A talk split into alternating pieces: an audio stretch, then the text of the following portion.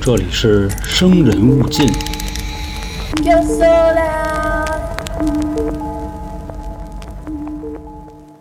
大家好，欢迎收听《生人勿近》，我是老航。今天咱们要说的这个案子，是国内的，产地呢是广东。可能是我最近说的全是国外的事儿吧，也感觉都离我们太远了。那这次呢，我就选个国内的。当时我在找案子的时候啊，我看见了一段视频。视频的内容呢，大概是一个小女孩，看着不到二十那样，反正就是挺小的。然后呢，马赛克挡着她的脸，屏幕上的字幕是“案犯齐平平”。紧接着就是一个麦克风对着她，有一个记者在问。嗯，如果你的爸爸妈妈在，你会对他们说什么？然后这个小女孩就说呀：“对不起。”除了这三个字，我也不知道该说些什么。所以今天案件的主人公呢，就是这个小女孩齐萍萍。这个案子呀，可以说作案过程呢算不上曲折离奇，但是最后的审判结果呢，却引起了当时社会的巨大争议。那究竟是怎么回事呢？且听我娓娓道来。齐萍萍，一九九一年呢，出生在河南的鹤壁市，父母啊都是广漂。广漂是什么呢？就是在广东打工。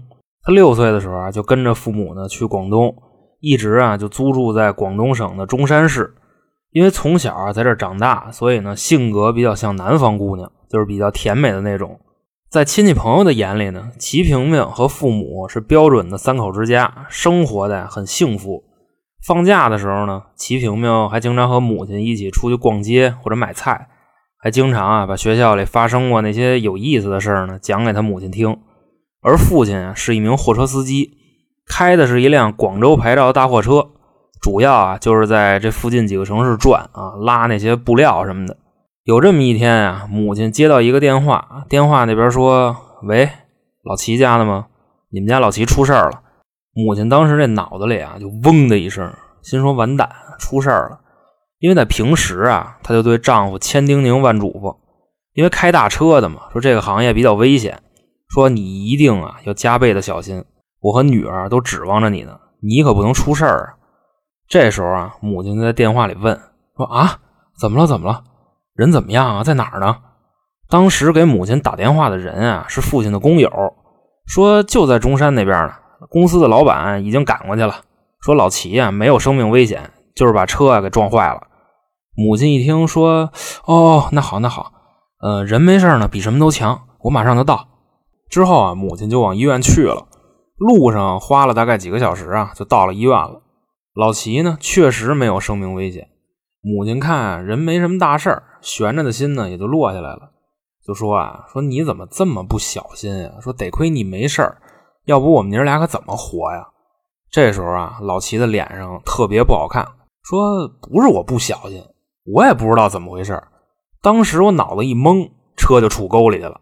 说这回估计他妈完犊子了，修车还不少钱呢，保险啊也不一定包得住，而且呢还得赔客户的货。我估计啊，我这活算是他妈干到头了。果然啊，老齐出院以后就被车队给开了，但是呢。”并不是说因为他开车出了交通事故，真正的原因啊是老齐在医院查出了轻微的脑梗，导致啊身体不协调，开车这碗饭啊以后是没法吃了。母亲当时呢算半个家庭主妇，主要的工作就是把家里打理好，有时间呢还兼职卖卖保险，但这个业绩啊不是很好，所以呢收入也特别低。如此一来啊，一家人的生活水平反正是大不如前了。老齐呢，从此之后就一直待在家里进行这个康复。每天啊，吃完了晚饭，他们两口子也会到外边这广场上溜达溜达。有时候心情好啊，也跟着那曲儿啊蹦会儿。但是这种生活又能持续多久呢？说这老话说呀，一分钱难倒英雄汉，更何况啊是这种丧失了劳动能力的人。老齐呢，心里也明白，但他没有办法，就只能啊每天酗酒，借酒浇愁呗。一般老齐喝酒的时候啊，母亲都会劝他。医生不是说不让你喝酒吗？你怎么就不听呢？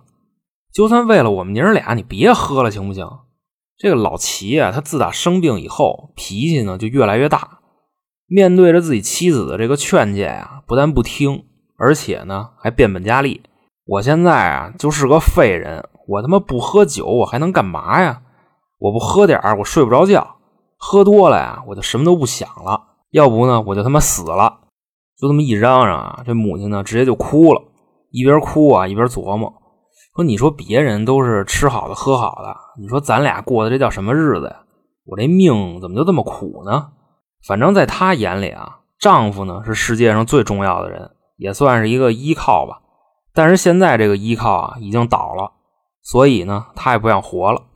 当时是二零零七年，齐萍萍呢从学校放假回来，母亲就跟她说啊。”说平平啊，这边的房租太贵了。说咱明天得搬家了，这儿呢住不起了。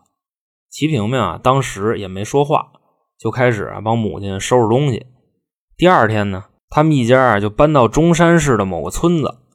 零八年的一天啊，老齐这脑梗又犯了，被送到医院抢救，在医院养了差不多半个月吧。为了瞧病呢，把家里这些钱也都掏干净了。因为家里过得不好，所以呢，一家人也不怎么跟邻居来往。二零零九年，十八岁的齐萍萍考上了广东的一所大学。当时在这个同学和辅导员的眼里啊，齐萍萍算是一个特别乖、特别懂事的女孩。平时呢，待人接物也都没什么毛病，所以在班里啊，口碑也特别的好。零九年的九月十一号，大学刚开学一个星期，当天晚上九点。父亲和母亲从外边回来，齐萍萍呢就坐在家里玩电脑。当时啊，这个父亲的心情呢也还凑合，跟母亲呢有说有笑的。一进门啊就看那酒了，哎，就有点馋了，过去给拧开倒了半杯。他拿着这杯子就说呀：“说这酒啊真是个好东西，可惜以后啊就喝不着了。”当时啊，齐萍萍听见这句话也没想别的，他以为啊他爸下决心要戒酒呢，所以啊他就继续玩电脑。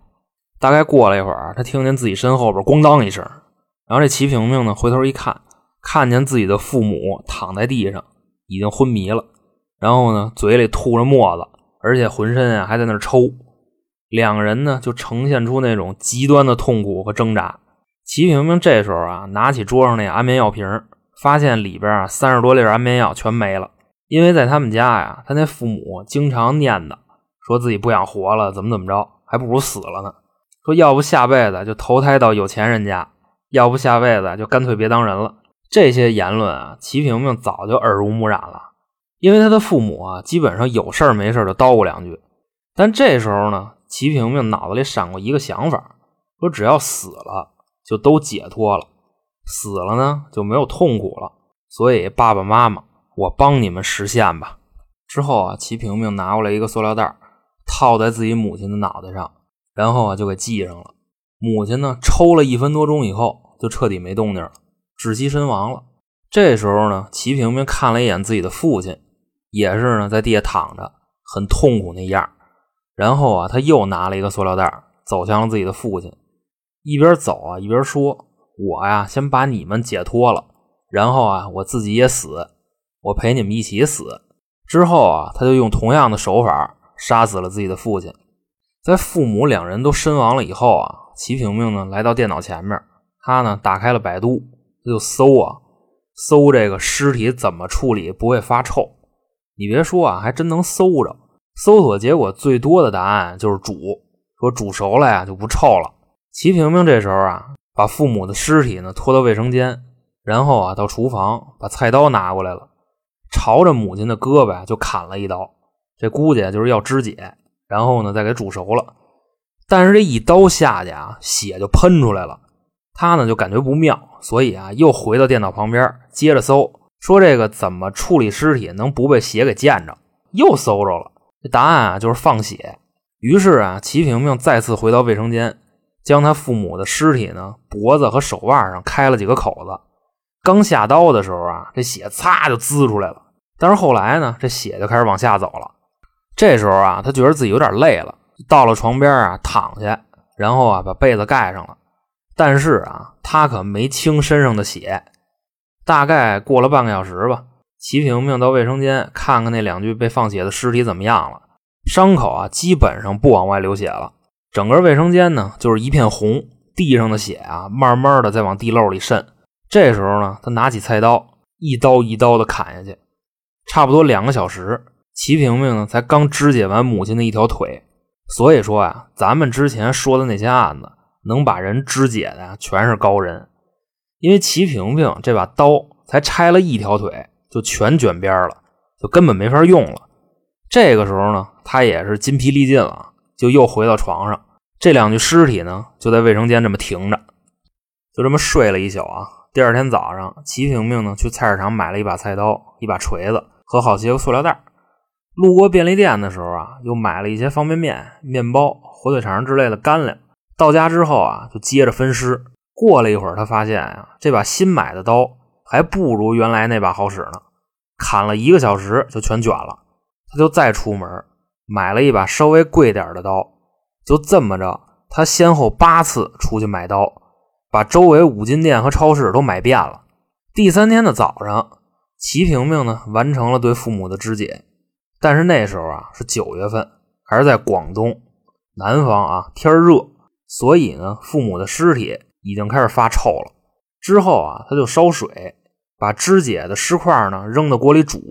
在煮尸块的过程中啊，齐平平一边玩电脑，一边呢跟网友聊着天后来啊，他这个网友呢不回他了，所以啊，他就去厨房看看锅里的尸块，看那意思啊，应该是给煮熟了，就捞出来闻了闻，但是还是有一股子臭味。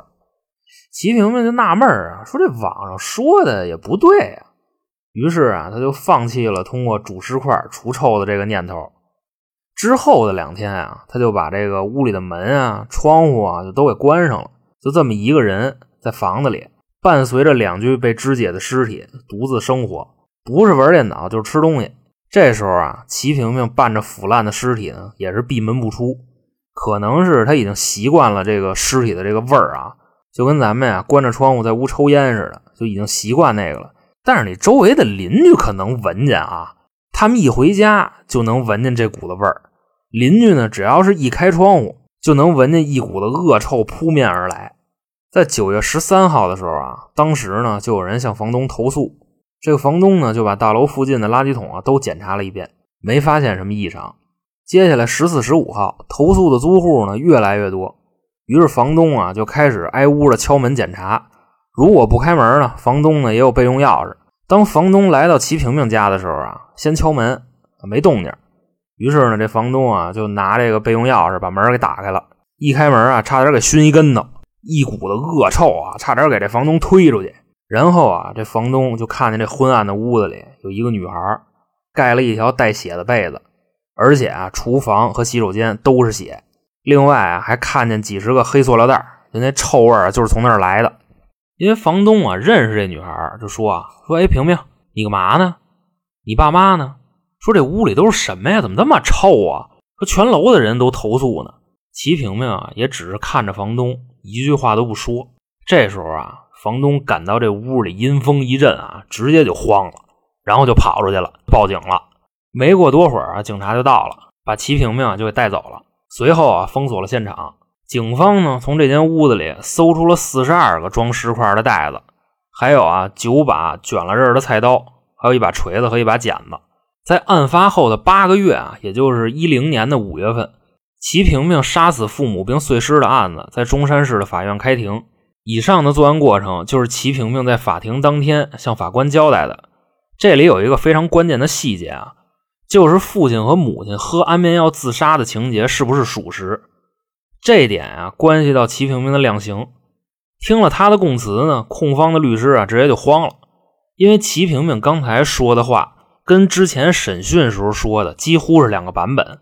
齐平平呢，在九月十五号被抓当天交代的却是另一个版本。刚被捕的齐平平说啊，九月十一号晚上九点，父母呢因为一些小事呢在屋里吵架闹离婚，齐平平啊就让他们别吵了。但是啊，母亲就接着骂啊，不管他。随后啊，齐平平就跟母亲打起来了。然后呢，就从地下抄起一塑料袋，就套他妈脑袋上了。然后经过一段时间的挣扎，他母亲窒息身亡。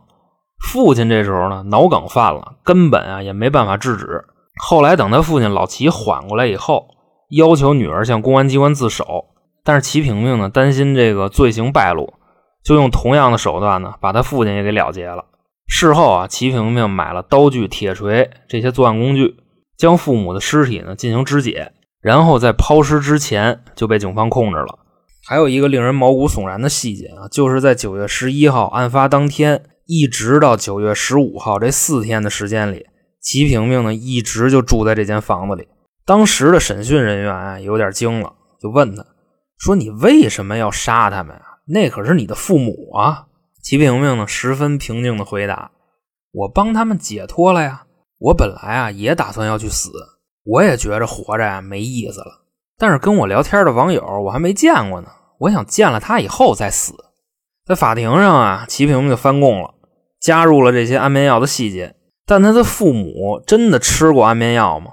这块儿其实很好判断啊，因为当时法医给出的尸检报告。在受害人的胃里并没有发现安眠药和其他有毒的物质，所以说啊，齐平平在说谎。还有一个细节啊，就是案发的时间是二零零九年九月十一号，而齐平平的出生时间呢是一九九一年二月十七号。这块算下来啊，在案发的时候，齐平平是已满十八周岁的。但是啊，据齐平平自己说，母亲呢为了让他早上学，特意把他的年龄啊报早了一年，所以在他作案的时候。并没有满十八周岁。当时庭审的时候啊，齐平平的小姨呢就在旁听席。当小姨看见他身穿囚服押到审判区的时候，直接呢就放声大哭了。齐平平啊也只是往他小姨那位置呢看了一眼，并没有说话。但这位小姨的出现啊，却带来了一个隐藏多年的秘密。在庭审的时候呢，齐平平第一次知道她并不是父母的亲生女儿。据小姨说呀，其姐没有生育能力。所以呢，就把同事的一个女儿领回来，交给姐姐抚养。这个被领养的孩子就是齐平平。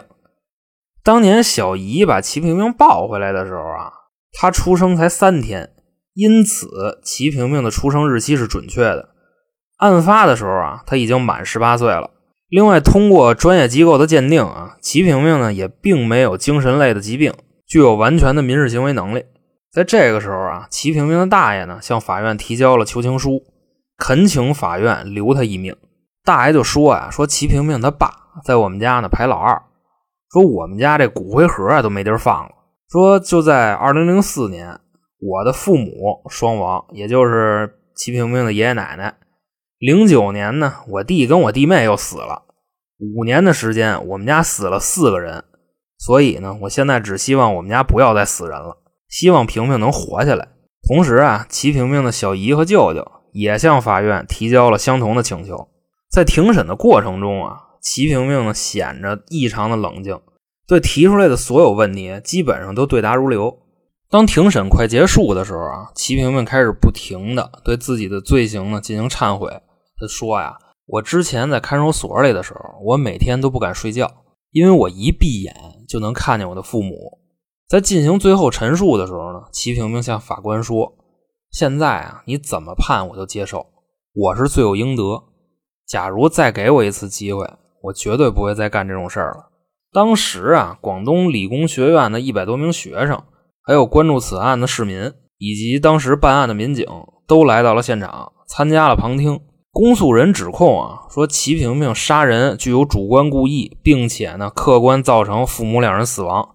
手段极其残忍，涉嫌故意杀人罪。齐平平呢，当庭翻供，内容不实，建议法院啊不予采信。但是就本案啊，没有当庭宣判。庭审结束之后呢，齐平平啊就申请和家人呢短暂的会面。在这个过程中啊，齐平平直接就嚎啕大哭了。在二零一零年的十二月，再次开庭，中山市法院对齐平平杀害父母并碎尸一案作出判决。判处齐平平死刑缓期两年执行。这个缓期两年执行的意思就是，如果齐平平在这两年中表现良好，可以由死刑转成无期徒刑；如果运气再好点，表现再好点，还可以获得减刑的机会。无期徒刑呢，也可以变成二十年或者十五年。但是这个宣判结果啊，引起了当时的巨大争议。审判长啊，也向媒体表示。说齐平平啊，必须要接受法律的审判。另一方面呢，也要给当事人改过自新、重新做人的机会。但是有人会说呀，对齐平平法外开恩，会不会影响法律的公正？只是因为他的亲人在求情吗？如果齐萍萍啊，他能够转成无期徒刑，甚至能转成十五年的有期徒刑，那从现在开始，他还有五到十年就该放出来了。对于这个判决结果，你们怎么看呢？评论区告诉我吧。好了，今天的案子呢，我就给大家说到这儿。爱听我们胡说的朋友呢，可以加群啊，加那个春点二零一九这个号。想那个听点什么呢？想点菜啊，就进群啊。那就这么着，我是老航，咱们下期再见。